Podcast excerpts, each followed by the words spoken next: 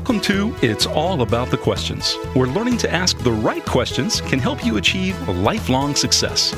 Now, here to help you ask all the right questions is award winning author, international speaker, and business strategist Laura Stewart. Good morning, afternoon, and evening, everyone, and welcome, welcome, welcome to the show. And I do apologize to all my faithful listeners for not being able to get back on track to regular shows every week on the same day with my health issues and a few other things that have been going on. But I am doing my best to be out there as often as I can for everybody. Um, next week will be the start of my seventh season, seventh year doing this show. So I'm all excited about that. And I love the fact that I have a very dear friend closing out the sixth season with me today on the show. Um, Clint Gatewood has been in the tech industry for as long or longer than I have been in it. And he's been somebody that I've considered a mentor, a guide, a friend, and one of my biggest supporters. And he took a chance on me a really long time ago when my company was really, really small. And I credit him for really helping me to grow the business and have even more faith in myself and my abilities with what I was doing. So I'm not going to take any longer. I'm just going to bring the amazing Clint Gatewood back uh, not back on, but into the show. And um, right. we're going to chat. For those watching live, you can chat into the chat pane and we'll be monitoring the chat to um, answer any questions you have or, or, listen to the comments that you have. But Clint, so glad you are here with me, my dear friend. Finally, we got got on here. It was six years. I know, I know. You know, and we've tried off and on, you know, and there were different things going on at various places and and everything, and it never ended up happening. And then you were like, you know, I've never been on it. I'm like, I know I've asked you, and and then we finally made it, and I'm excited that you know we're we're starting to close out my sixth season, entering my seventh season with you on. And I mean, this is March 23rd, so actually next week is the closeout show because April 1st was well, when sure. I started the show. Everything that, you, that I helped help with, and you helped me in our career, and then I'm the last one. Now I'm not the last one. So. Well, you know, I might not do a show next week, but you're you're you're the penultimate. Oh well, thank you, thank you. No, but it's been like you said, it's six years, six years since you you know you wrote your book, and that took off really, really well. And uh, I, I love watching you grow that part of your career too, uh, post uh, being a managed service provider and that part of the tech industry to to really helping people across businesses. And I and it took us six years to get here, but it's like life and business and that that river runs so quickly that you look back and it's like, wow, it really was that much time. Yeah, and you hadn't been on the show, but we talk all the time in real life. I know, I know. which which made it so interesting that I'm like, oh my god, how could how could this happen? Now, I've watched your career changed trajectories, changed focus so much over the years, which is why I was so excited to have you here today because, you know, you and I were talking the other day and I'm like, oh my God, I have so many questions to ask you. you always do. That's why you got the show and you wrote your book. It's all about the question, right? You love asking questions and learning and, and uh, ferreting out what you need to need to understand to make to make it go. So yeah, and oh. that's something that you are really good at too is asking questions and and then looking at the answers to see are the answers moving us forward, which is a big part about asking the right questions, right? If you ask the wrong questions, the answers really don't matter. And I mean, you've had this incredible career. You were an Army Ranger. Yep. And I think that's where you met your incredible wife was while you were in the army. Right? It was, yes, absolutely. Yep, that's right. I was in Panama. I spent three years down there, beautiful country, and uh, I, they they've gifted me a, a, wonderful wife. I've been married to 35 years. It's been great. Yeah. So I mean, those are those are moments in a person's life that set a path, right? You you go into the army, you meet this woman that you fall in love with, you you marry you're married for 35 years you have kids. You get into this tech world where you're working for other people growing their businesses. Then you leave that world and you start your own tech business. And then you go back to helping other people. You've had this career clint of helping other people grow. What drove you to do that? And did you see that as your purpose in life, as your quest when you started? I didn't see that as part of the reason I made decisions and moving things forward. I just feel like that's what one does through life, whether it's in your business or it's with your family, your friends. You help them move forward. You, when they're asking for help, you give them help, or you try to understand where you can help and uh, provide that to them. And it's not always that you're always helping them from the standpoint of giving them stuff, but it's about helping them understand the things that they need to do to become successful and move forward as well. So I just have always enjoyed working with people and growing things together. so you never, you know, we, we do a lot on our own in, in the way that we have to look at our own personal responsibility for ourselves and keeping our life straight and, and moving those forward and then put you in a really good position to understand and help others as well. So and that's I just always approach it that way is that as long as you're helping people and they're going to help you and uh, I push out a lot of the, the, younger people working for me right now as well. I talk to them about, hey, you know, you're in the tech industry, you want to be on LinkedIn, you want to be doing this. This is this is what you do. You build the, you build these relationships and you help people grow, and that's your next person that's going to help you. You know, if you have trouble with your career and, your, and then you lose a job or you get outsourced from a job or something along those lines, it's the the people that helped you move forward that you also help move forward at the same time that are going to be there again to, to help you move that next level or to find that next thing you're going to do in your life. So it's just how I've always just approached life. I remember one time when you were building this incredible partner channel for Zenith Infotech. And I was already a partner of, of the firm, and you and I had interacted for years even before that. And I remember I was just kind of watching across the conference center at your booth and watching you interact with people as they would come up and and just really sort of watching your persona and knowing you as a person outside of that and watching you in the booth as you're talking to people and helping I I was amazed at one thing because you see this all too rare at conference events like that that the Clint behind the scenes and the Clint in the front of the house was the exact same Clint. That takes a very strong strength of character to be the same way in an environment where basically your job is to close people to get them to sign on the dotted line because typically your income relies on that or your milestones rely on that. Yet you never seem to care about that. You cared more about having the right people sign up and have the right people in place on your team as well. Uh, can you talk to us some more about that and, and how you've navigated that throughout your career? Yeah, you, are I never kind of looked at it in that perspective. so, uh, in in how it's the same person, but I don't know. I that's the way I was raised. My dad was that way, uh, and my mom. There wasn't any. You know, we we've all had issues that we've gone through in life, and I just don't like hiding behind things. I like to, it's, it's about being out front in front of people. But um, back to your point, though. Um, think I lost what I wanted to say there. There's a couple of things I wanted to say, but being that being that same person, I feel when you're authentic and you can live your life. If you if you look at like Sartre, you can live your life authentically or unauthentically, and you can lie to yourself throughout your life. You can lie to others and live, live unauthentically, or you can live authentically. And I feel just much more comfortable when I'm being myself. There's nothing to be ashamed of who I am or the the feelings that I have or how I feel about government or how I feel about business or how I feel about family.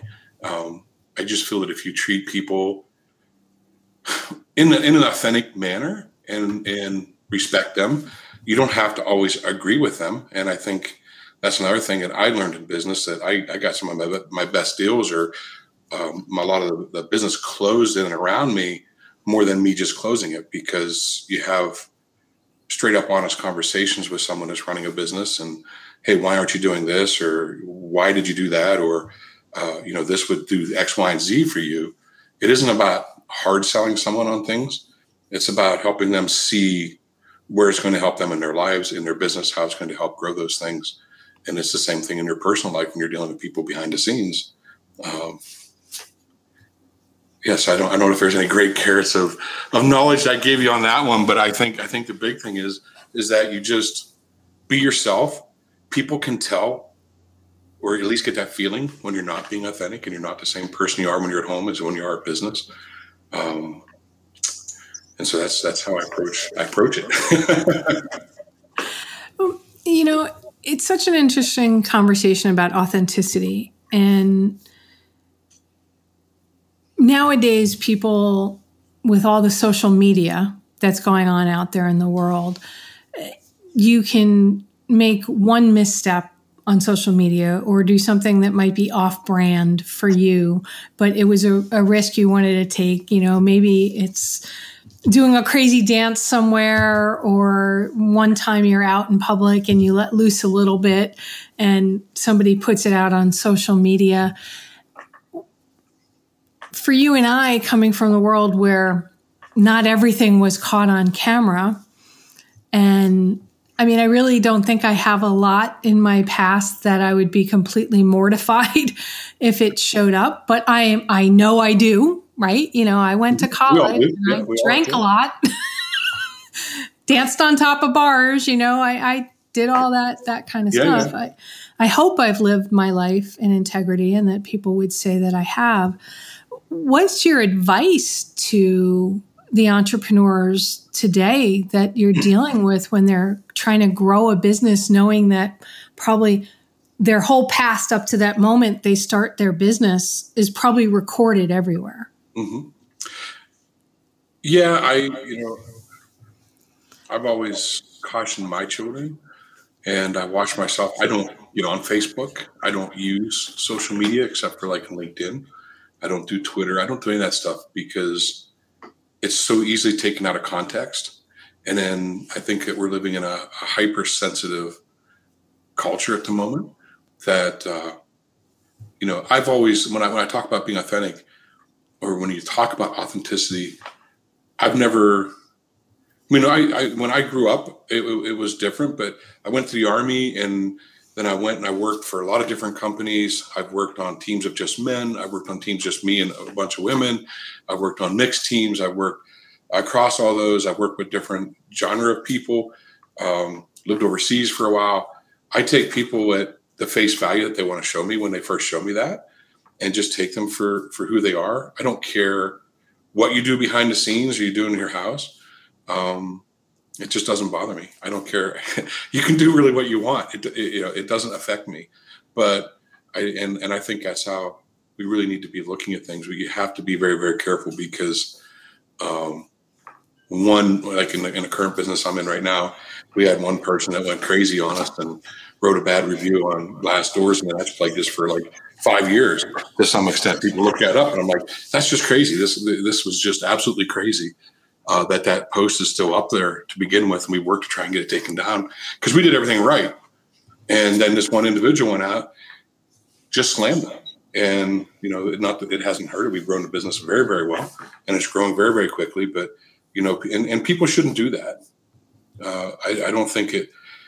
Uh, people should treat other people by judging them. You know, you, you get people that say, "Well, I'm not judging people within that." They're the ones that are yelling the loudest at people to shut them down. Uh, and I just don't find that's right. We can't if you don't have a good, you can't have a good conversation if everyone's afraid to say anything or afraid to slip.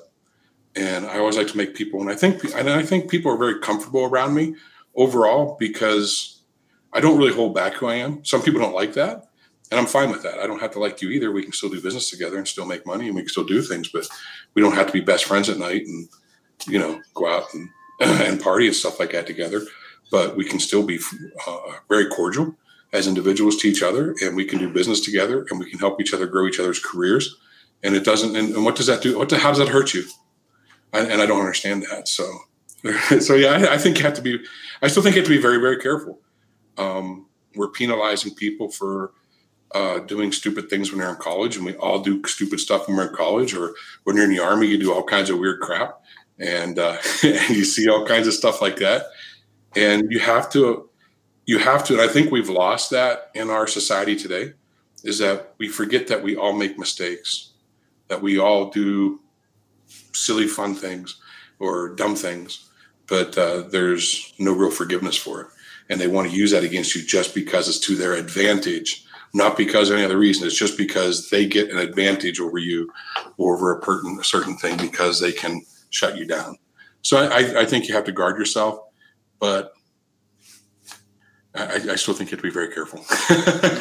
There's so much to to unpack, you know, or expand upon in what you said. I want to pick one one aspect, if I may. Well, even if I can't, I'm going to. If you say I can't, anyway. I'm going to ask it anyway. I may answer. you may not answer, but I'm going to ask it anyway. This idea of you don't have to be friends with somebody to do business with them. You may not like them to a certain level, but the businesses, re, you know, can mesh well together, or you need to do a project together with somebody. How do you, or can you, expand upon that by saying, at what point do you need to feel that you like a person enough to do business with them or it doesn't matter. I mean, I see that all the time with so many of my clients and stuff like that and and friends who have businesses. They're like, "Well, I need that vendor, but I really don't trust that vendor." Or I need that client because getting that client would give me a lot of cachet to get other clients of their size, but I don't like the way they do business. I mean, how do you factor that, Clint? Or don't you? I, I, you have so much experience dealing with these situations. I would love if you could share some insights on how you make those thought processes. Yes, yeah, so I think it's, I think there's a difference in what you said in the sentence is that I don't trust that company or that person to where I don't have to like somebody or something to do business with them. Those are two very distinct areas. So I cannot like you, but I can like your products, the quality of your products. Uh, and even though I don't like maybe you as an individual um, or some of the other individuals at the company, at least you treat us fairly. When we were growing Zenith Infotech, and one of the greatest greatest strengths that I think we had as a company and Akash exhibited and really pushed, and we pushed it through the organization was don't pass responsibility for everything. If we made a mistake and you were there, if we made a mistake and we screwed up a server or someone's backup got hosed and it was costing downtime and stuff, our partners come to us and say, "Well, you did this, and I'm going to sue you. I'm going to do this." And it's like, wait a minute, stop. Yeah, okay, calm down. We made a mistake. Obviously, it's going to cost money, obviously, but let's not worry about that. Let's get the customer going. Let's get them back up, get them running, fix the issue, and then we'll deal with the the fallout. We can worry about whose fault it was later but let's fix it.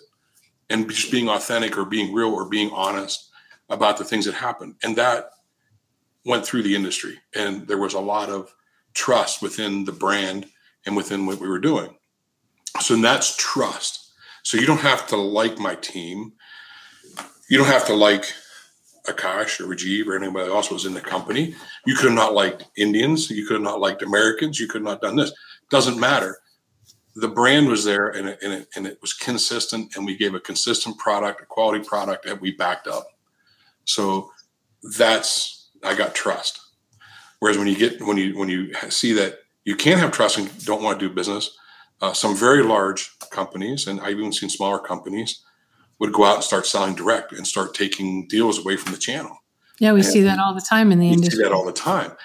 Those that's when you're like no you don't fit my business model. You don't fit it because you might help me make a little bit of money here. You might help me move forward here. But there's always that part that you're going to come out and when you pull that big client from me or that other client from me, or you start giving it to somebody else, you're killing my business. And especially in a small business, a small MSP, or any other type of small business, even if you look outside the IT industry, that can kill a business of 10, 15 people. One client. And, you're and you know, and you've heard it in big customers. They lose one big uh, accounting client and they have to lay off 50 people. They have to get rid of them. You know, think about that for a small business. So I think what it comes down to is trust is one thing. and then liking or disliking someone and not doing business with them is something different. Now, as long as they're being ethical, but you just don't like the person. I mean, there may be some other things that they're doing you don't like, and that would, but that would lead to trust, right? And, and trust the company that they're with if they were doing certain activities uh, from a business perspective. But I think trust is one thing, and whether I like you or not the other. So uh, you don't want to cut your left hand off just because gotcha. you don't like one or two people at the company. I know I know some uh, RMM companies and, and some PSA companies that com- companies that just did not like the person that was heading the uh, the company, but the product was the best, and they wanted to stick with it, and the, and the, and, the, and that company backed up their product. You, but you don't have to like the person that's running it, right? It's still a good product. All your peers are using it. It's great. It works, and it, it makes it makes a, and you don't have that fear that they're going to do something. So long okay. explanation, like I usually do. But no, it's a, now take that to the client side, right? You know, as you were describing that, I, I definitely had some vendor issues where you know, you heard the chatter out there that they would come back and start stealing your clients. Mm-hmm. One time I went along with it and I and they burned me. And another t- going to the client side of the conversation, I remember accepting a client and there was this little sort of niggling doubt, you know, the hair is kind of standing up a little bit, but I'm like, oh, they were going to pay me really, really well. And I wanted more clients of their size. So I didn't pay attention to some of the chatter that was out there. Mm-hmm. While we had them as a client, the FBI confiscated all their equipment. Wow. and you got stuck. No well, they, they they ended up paying us because they needed somebody to put new equipment back in. Okay. But what I should have done is said, okay, pay me all up front, which I kind of did. I said, you have to pay me up front for all the hardware. I won't order anything without it. We put all their equipment in. I should have at that point walked, but I didn't because I was like, you know, it's not always right. Mm-hmm. Just because somebody is you know, targeted by the government or something, it doesn't always mean it's accurate, right? Mm-hmm. But I think I kind of knew it all along.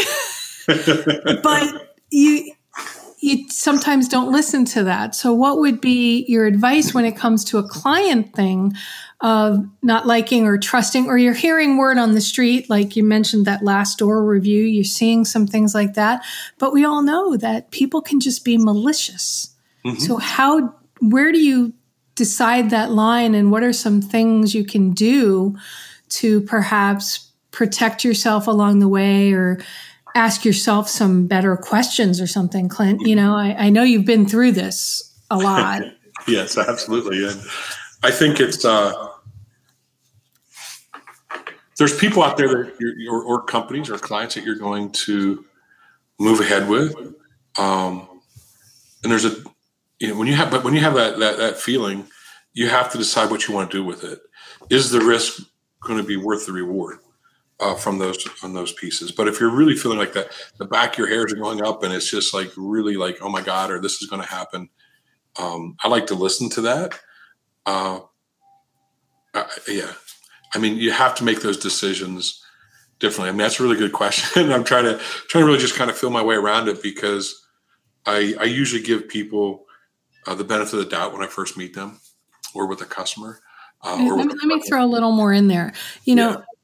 You have a lot of people uh, listening to the show who are starting businesses or they're in that earlier stage where they're at a cusp of growth.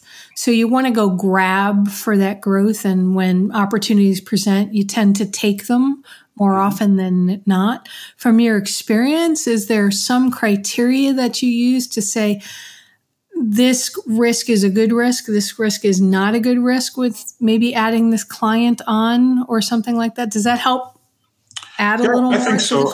yeah, yeah. So when you when you say when people are just starting their businesses out or or at the cusp of growth stage, the cusp of growth and and in these areas,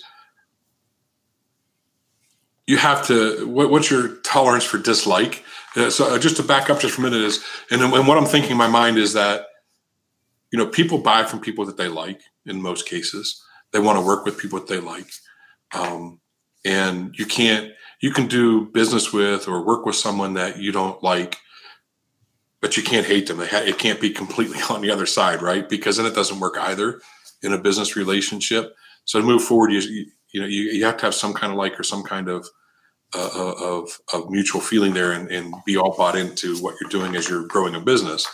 But always too when you're when you're starting out in the business and you look on taking investment in or if you're looking on bringing a partner in making sure that uh, you, you need to protect yourself. Just don't go by someone saying hey we have been friends we've been doing business for a long time together let's start a company and then you don't put enough uh, measures in, a, in, an agreement to to claw stocks back or to you don't want to lose that control of your business right? So that's that's one aspect of it. Um, and then other ones you just have to it's just like putting money in the stock market and thinking about what's your risk or tolerance? What's that return that you want on something? And will this client give me that boost? So for instance when i was at zenith we we jumped in with a big distributor um, as we as we're releasing some other products and we wanted to be you know, out there in the marketplace. We wanted to be we were just as we were really starting to grow. And it was like okay it's time that we get enough publicity out there that every deal or every every every company out there, every MSP out there that's looking for a change or looking to get into this business and they're they're looking for an RMM or they're looking for a NOC or they're looking for these things, we need to be in every one of the 100% of those discussions that they're having with internal teams of who do they partner with uh, to, to provide all these services and the software. Uh, so we went into a bit into some of the big distributors and we spent almost $2 million for a year to do it, uh, knowing that we weren't going to get what we wanted, what what would repay that in insofar as the amount of business and the business uplift that we would get from it, from uh, an actual number of partners that were transacting uh, directly from them. What it gave us was that branding and that and and that notoriety that we are not notoriety, but that fame, if you will, that hey, we're strong in the marketplace. We've made it. We're, we're making money. We're growing really fast, and now we got this big giant that's brought us in and they're trying to push us and trying to sell us and to do that. And that's that's what we did it for. And it worked. I mean, not long after that, you know, we were all over every place, and you know, all the channel news had us on there, and they had us on there coming up. But then it was like, oh, this big thing. Uh, so that's what you have to look at. I think, are you going to get out of what you want, and is it going to pay for? You know, am I going to feel good about it afterwards, even if this this this entity or this person does kind of try and screw me a little bit, or it doesn't work out like they're promising me? I went in it because I had specific goals that I wanted to get out of that relationship, regardless of what harm they might be able to do me. So going into a, a whether it's a client relationship or a vendor partnership or something like that, going in very clearly on what you're hoping to gain for it. And it sounds like evaluating it along the way as well to make sure that things are still working, or if not, you need to back out. It's not just going into it blindly. Right, exactly. Don't go into it blindly. You can't you can't like if anyone goes to like Glassdoor and they see a bad review like that, how many more bad reviews are they? If just one person's there, that's like after all the hundreds of people that are working for the company or the people that have worked and left, and that's the only complaint out there. It's like, oh, well, you know, are you going to put that much um, stock in it or should you? Um, so, and I think it's like that in any type of relationship that you enter into, is that you just don't, you're not going to fully know what's going to happen. But like you said, evaluate it. And you're going to, you know, we all make decisions and we regret some of those decisions. But instead of regretting it, especially in business, instead of regretting that decision, then you have to look and say, okay, what did I miss? What towels did I miss? Or was it just something that this person or this entity went out of business, but there was no way of knowing. They were doing good and then someone did something stupid like okay some minor person or, or some tech person went and they deleted all their backups and ruined all their stuff and now they're out of business. You know that's that's things that just happen and those are happenstance whereas like you're saying um, where if you know of these issues you can even address them. Uh, i've addressed them directly with partners before and other companies that i've been doing business with is be direct. And, and that's what i found. I have many stories where I base I told a customer to screw off. I said I'm not doing that, or uh, the customer's yelling at me, and I'm like, "You haven't." And, and I tell them shut shut up. I don't want to hear it. I said, I, "This is what I said before, and you're not listening to me." Because I said I'm going to fix this. So stop yelling at me and tell me all these things you're going to do. And that's a risk that you have to be willing to accept, not just in business, but in your personal life too, is to, is just to be frank with people. Not, not trying to hurt them or, or stuff like that, but when it really means something, you, you have to be forward and ask those questions, ask those questions of your partners. You can ask those. Don't be so afraid that you're going to lose the business when you ask because I found you get more respect that way. When I question some of my partners about why they did something, or why they're doing this, or why haven't you done that, um, they respect you more, and you have much longer relationships that they want to do business with you no matter where you go, or they want to uh, continue to be in your in that circle with you because you are direct, you are straightforward, and you are asking those hard questions. So if you have doubts, just ask. Don't be afraid not to get to business. I love that. If you have doubts, just ask. I, I can't tell you how many times people that I've encountered don't want to have the hard conversations. It's because they're afraid of the reaction that somebody may have towards their question. They're afraid of losing business by asking the tough question, or they're afraid of somebody posting something negative out there because they confronted somebody on something. Mm-hmm when you go to have those hard questions with, you know, this is in business and personal relationships. I mean, I just had to have three incredibly tough conversations with one person that wasn't delivering on somebody, um, another person who asked me to look at something. And I said, Do you want my real feedback or do you want surface feedback? Because I really need to know. right, right. Because it's it's important, right? Because sometimes people really don't want your honest answer. They just want you to say good job. And you know, if you want me to put my name to something, then I'm sorry, I'm not willing to say good job if you're going to put my name on something if it's not. So what would be a suggestion for and I don't, I, I know you can answer this, but I don't know quickly if you can formulate this, Clint. How would you advise somebody to enter into those conversations that may be perceived as difficult conversations to not perhaps shut somebody down or not have the person asking it back off because of the response they're getting when it's something they really need an answer to. Mm-hmm. Does that make sense the way I'm trying to formulate yeah, the it's, question? It's time and space.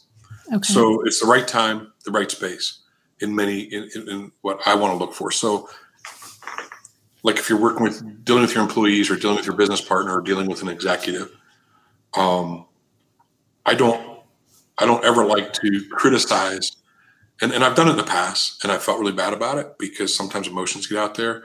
But and, and really the correct way to do things is not to belittle someone or tell them I did something wrong there or disagree with them.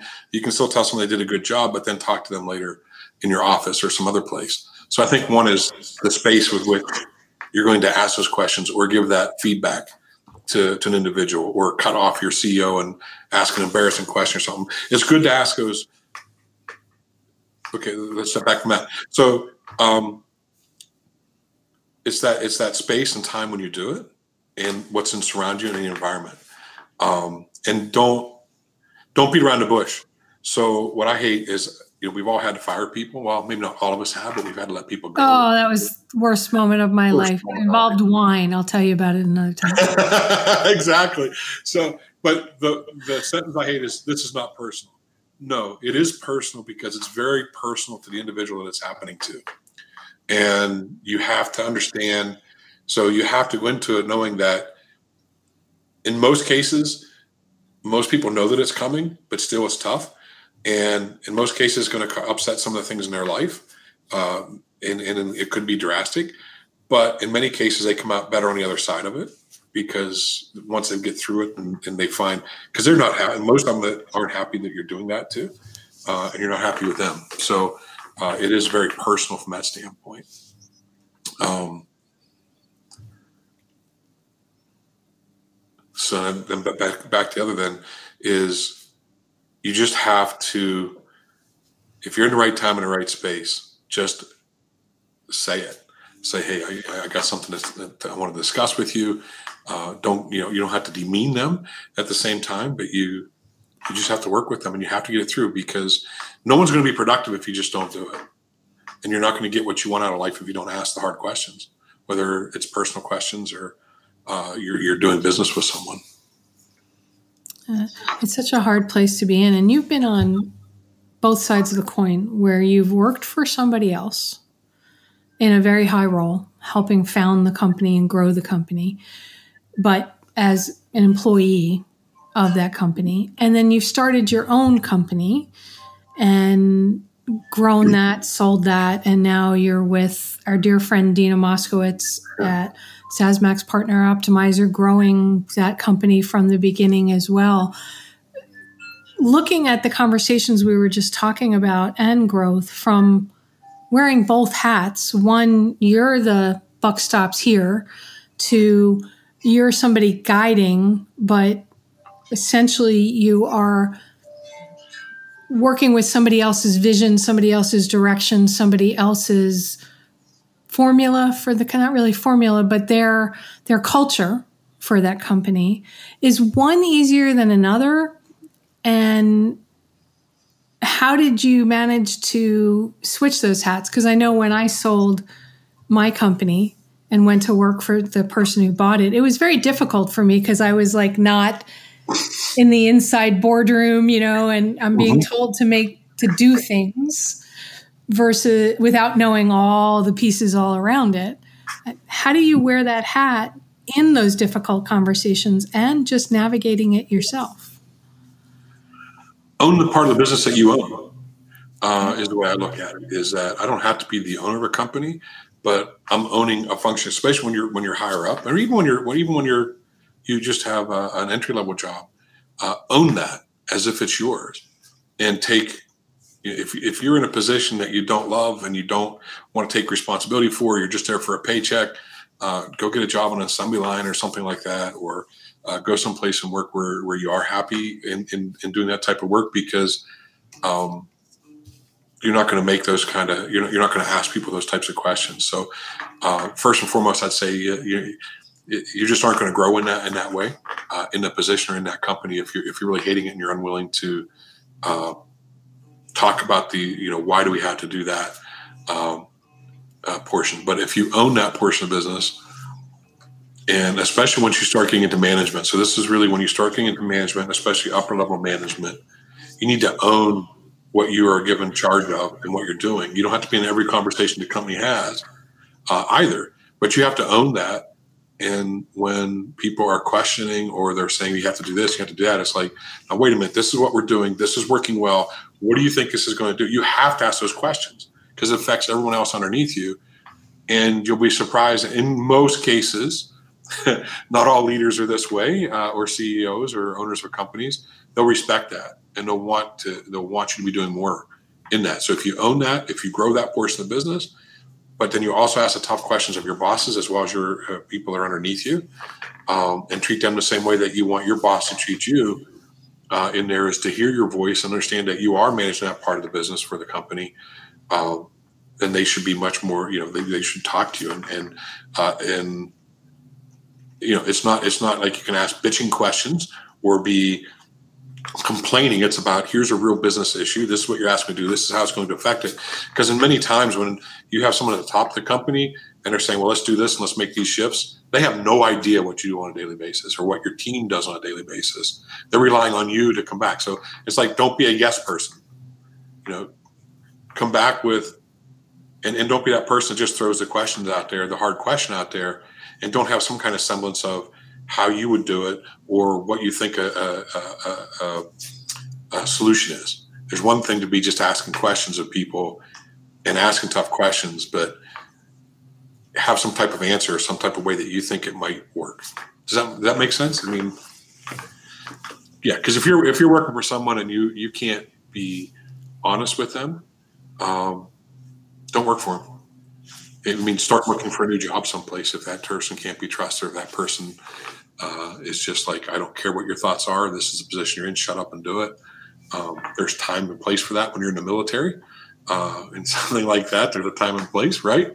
And there's a time and place for everything. So, okay, so so building off of that, and knowing your experience where you've helped over 12,000 entrepreneurs grow their business using products that you've created and you've helped large companies by helping them get the data that they need to determine how their business can grow. Do you think everybody's cut out to be an entrepreneur?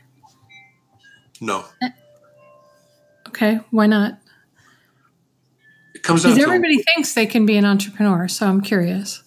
Yeah, I mean, eh, to to a certain level, maybe they could be, but to you know, and maybe that's not wouldn't be the term of an entrepreneur. So no, I don't think because it, it requires a very high risk tolerance. Um, most people aren't going to put their house online or put their their life on hold. I think a very big difference. I think the biggest difference is when you look at the executives in these companies, or like what I was in Zenith at Zenith Infotech. I wasn't I wasn't working for a paycheck or, or the company wasn't paying me for my hours. The company was paying me for a portion of my life.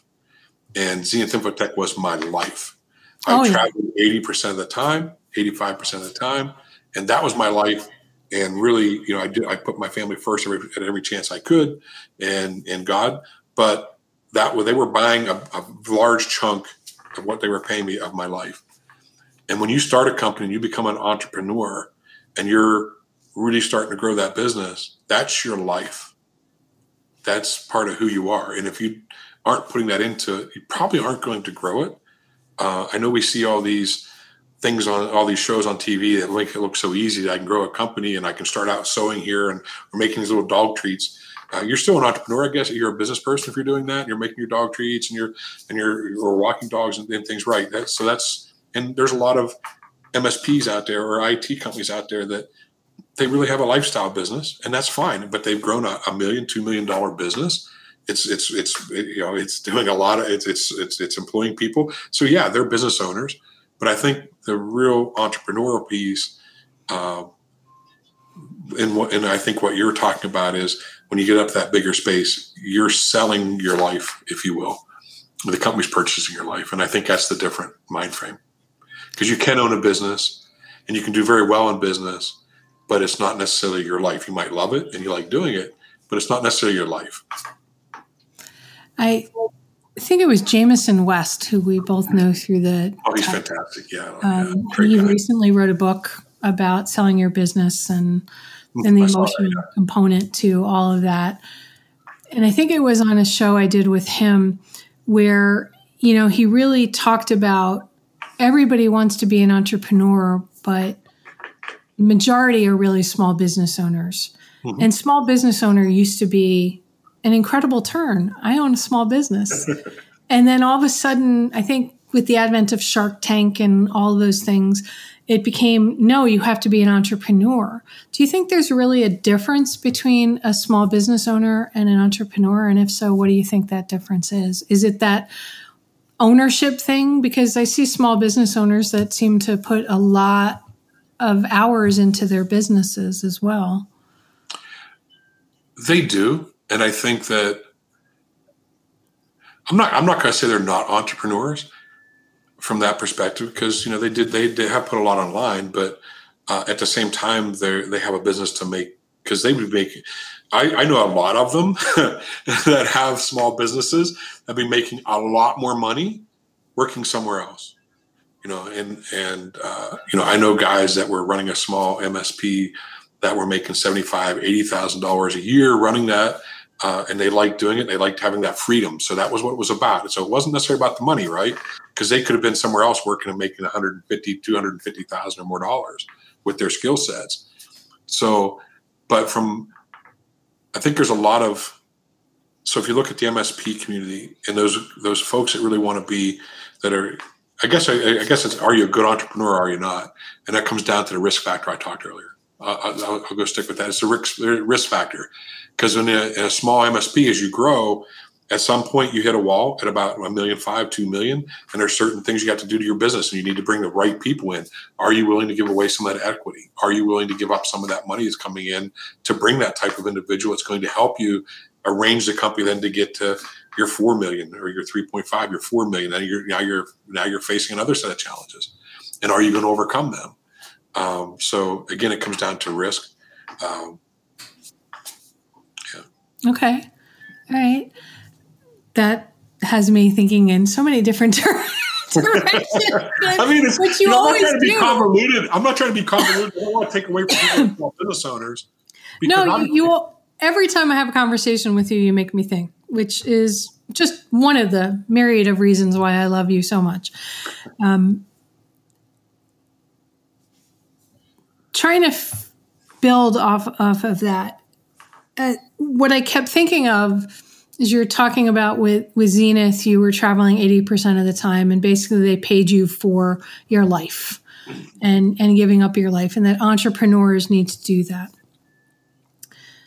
You everything I've known of you beyond the zenith, right? You've you love the outdoors, okay? You love being out more in nature. And family is very important to you. You put a lot of that aside with several of the positions you've held over the years. I feel like now you are trying to balance that world out. I'd almost at times call you a Luddite, somebody who doesn't really like tech, but understands it has a role. but you'd rather just go off the grid and go play out in the woods somewhere and and just enjoy a more simple life. So how do you balance that now with this person that for decades lived for work? That's a work unto itself um, and where I want to be in, in five years from now is out on my property and have a house and have my solar energy, not be not to be attached to the grid whatsoever. And when I when I'm done with this, this this will be just like out the door. I don't want to have one uh, to an extent, right? And I say that now, but it's kind of tongue in cheek, right? Um, you want it when you want it, not constantly well, attached. Well, right, but the giving up that portion of my life that I've that I that I've put into the companies and put into things. There's a lot of enjoyment that comes into that too. Like so, we grew Zenith Infotech, and uh, that ran to you know we were eighty some million dollars, sold it, and uh, it's still in business today. So ConnectWise now owns it.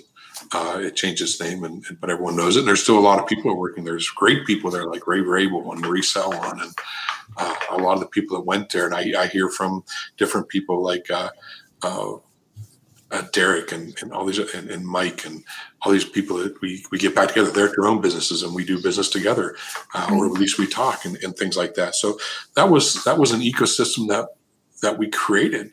Um, pretty much created the, the BDR, the whole concept of the BDR is we, we, we launched that along with a guy by the name of Andy Benzinger. And, um, you know, we, we had that vision and it was, a lot of fun building that. you know, I mean, we went from in about seven years, we went from zero to eight to eighty million, uh, and you know, several hundred employees, and it got sold. So you were really building a, a, a wonderful ecosystem. So I enjoyed that, um, and it gave me the capability to.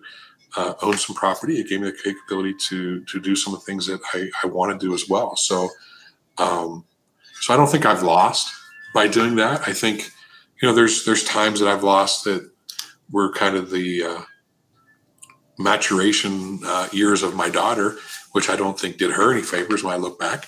Um, but she's she's very well balanced, anyways. But yeah. uh, and then uh, you know, and my son, he's worked in some of the businesses with me now, and he's working for me again, and so that's that's all great experiences to have. So I'm still mixing a little bit with family as, as we go. And, uh, and it's also given me the financial capabilities to do the things that I want to do. And, and I think, I, I don't know it, who it was that said that, but you know, uh, find, find a job that provides you, if you, if all you want a job and you don't care about other things is find a job that is going to provide you enough, enough freedom to be able to do the things that you want to do. And it maybe even eventually turn that into what you do in the future. So. I love that. That's a great way of thinking. And Rodney Hall just uh, joined hey, us from, from LinkedIn, and he's like, "I remember Infotech." so, hey, Rodney. Um, all right. You know, I, I look at all of your different careers, and we're getting towards the end of the show. And one of the things that I know that you're you're doing and focused on right now with where you're working right now with SaaSmax Partner Optimizer is the focus on data. Okay. And I feel like over the course of your career, data has really played a prominent role in helping you grow other businesses and, and helping you as a person build relationships with with data. Can you explain how data is factored into your life and how my listeners as entrepreneurs, as business owners, or we have a lot of people that are working for other people as well watching. Um, what should they look for in their businesses to help them make better decisions for their business and for their personal lives?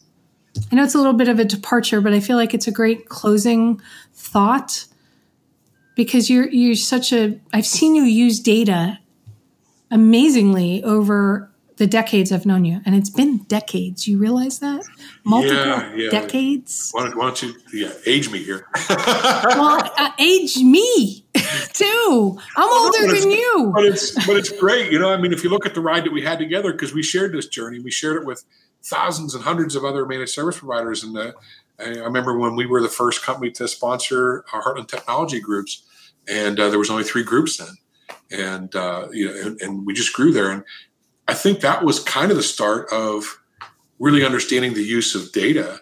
Was Arlin, uh, God bless him, he uh, he let me sit when we first sponsored him. He let me sit in everyone's in, in all three groups, and then even up when it was still six groups I was I had an invite. I went and I, I sat in every three days. I sat with all those business owners and listened to them, and then and I was able to start participating, and I started to understand a lot about the managed service provider model, which really helped us at Zenith to really understand how to work with them because I started to understand how they made money, how they looked at it, and was able to collect this kind of data and then uh, actualize that data in how it is that we helped a managed service provider grow their business and i could turn that into dollars so from a from a sales perspective or a value perspective that you're providing to your clients out there if you really have the data that you can understand what it is you're doing for them and turn it into a dollar piece and, and i've told a lot of people this before is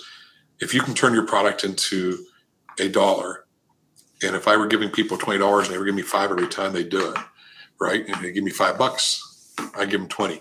They do it all day long. So how do I turn my product into they're making money from it or they're they're driving profit out of it. They're driving, they're they're mitigating risk. They're, you know, so uh, there's a lot of areas and data there.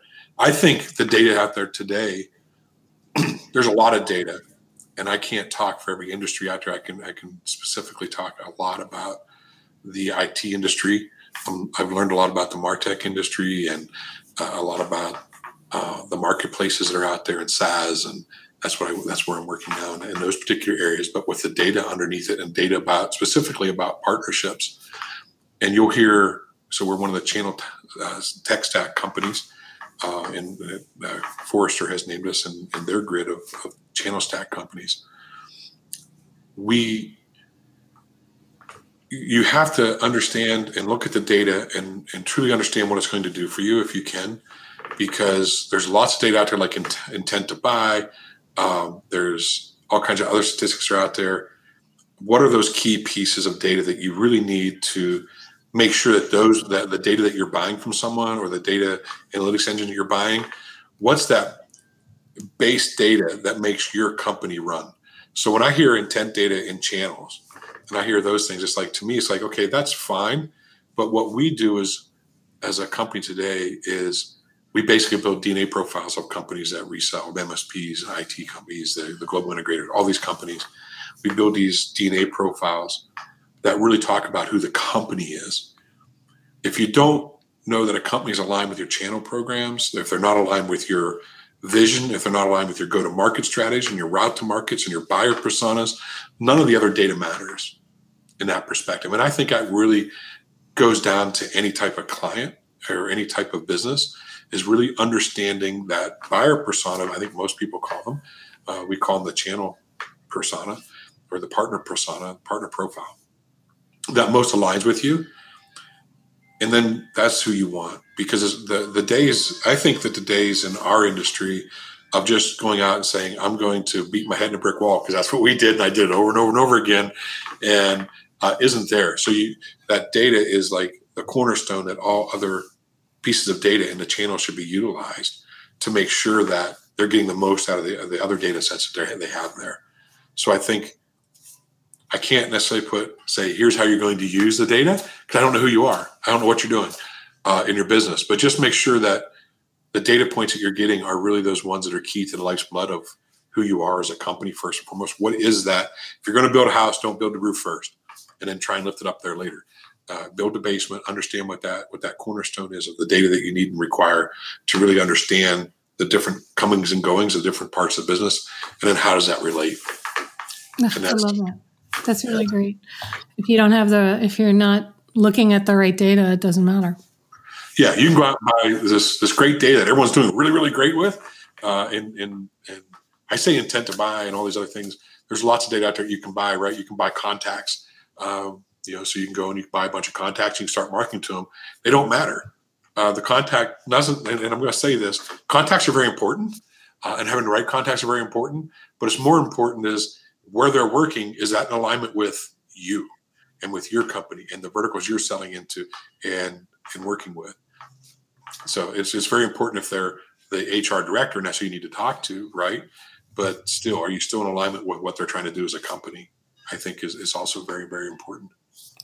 Whether you're looking at clients, whether you're looking at partners, whatever it might be, make sure that you're that's great, Clint. You can't walk into a manufacturing company and sell them an ERP system for a doctor's office. Right.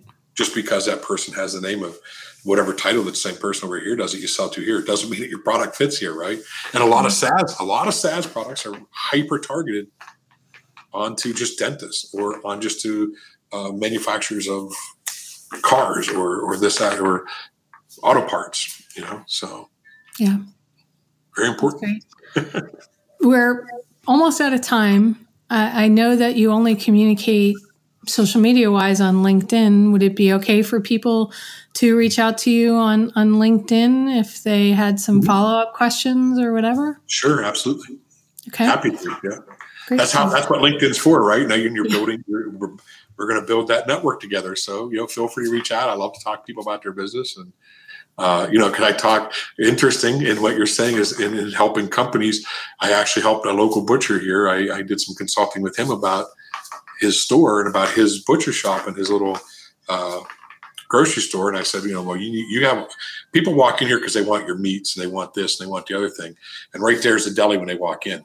The rest of your store doesn't get any traffic. They all come right here and they buy. So I said, put your cheese and put your, all your meats and all your other stuff in the back corner and make them walk around there so you get more traffic through the other aisles. And that helped them out a lot. And I also told said, you know, I said, people come here because I come here to your store because you know so much about how to cook meat properly or to do the fish or to do the thing. I said, and your personality that you're sharing this with people, they come here also because of your personality. They come out who you are. So on your social media, do some videos, do some of this, do some of that, and uh, they're they're going gangbusters. Not that I can put all the credit there. I didn't grow the company. I just spent a couple hours with them, but so but that that's fun. I always thought that if you decided to leave the other things you're doing, you can make an incredible career helping businesses grow because that's really what you do. I get. Yeah, that's what people tell me. I get, and I get, it's true.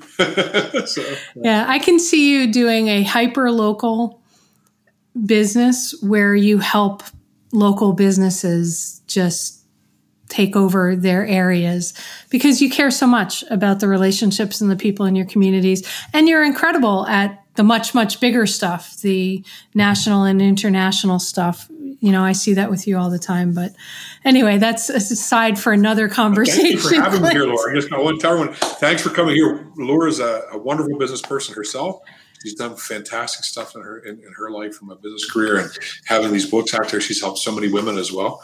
I know she works a lot with women in channel and uh, everything. And uh, if you have kids out there, the channel's here to stay. Get them in the IT world. We're, we're lacking really great young people coming into uh, in this space called the channel and.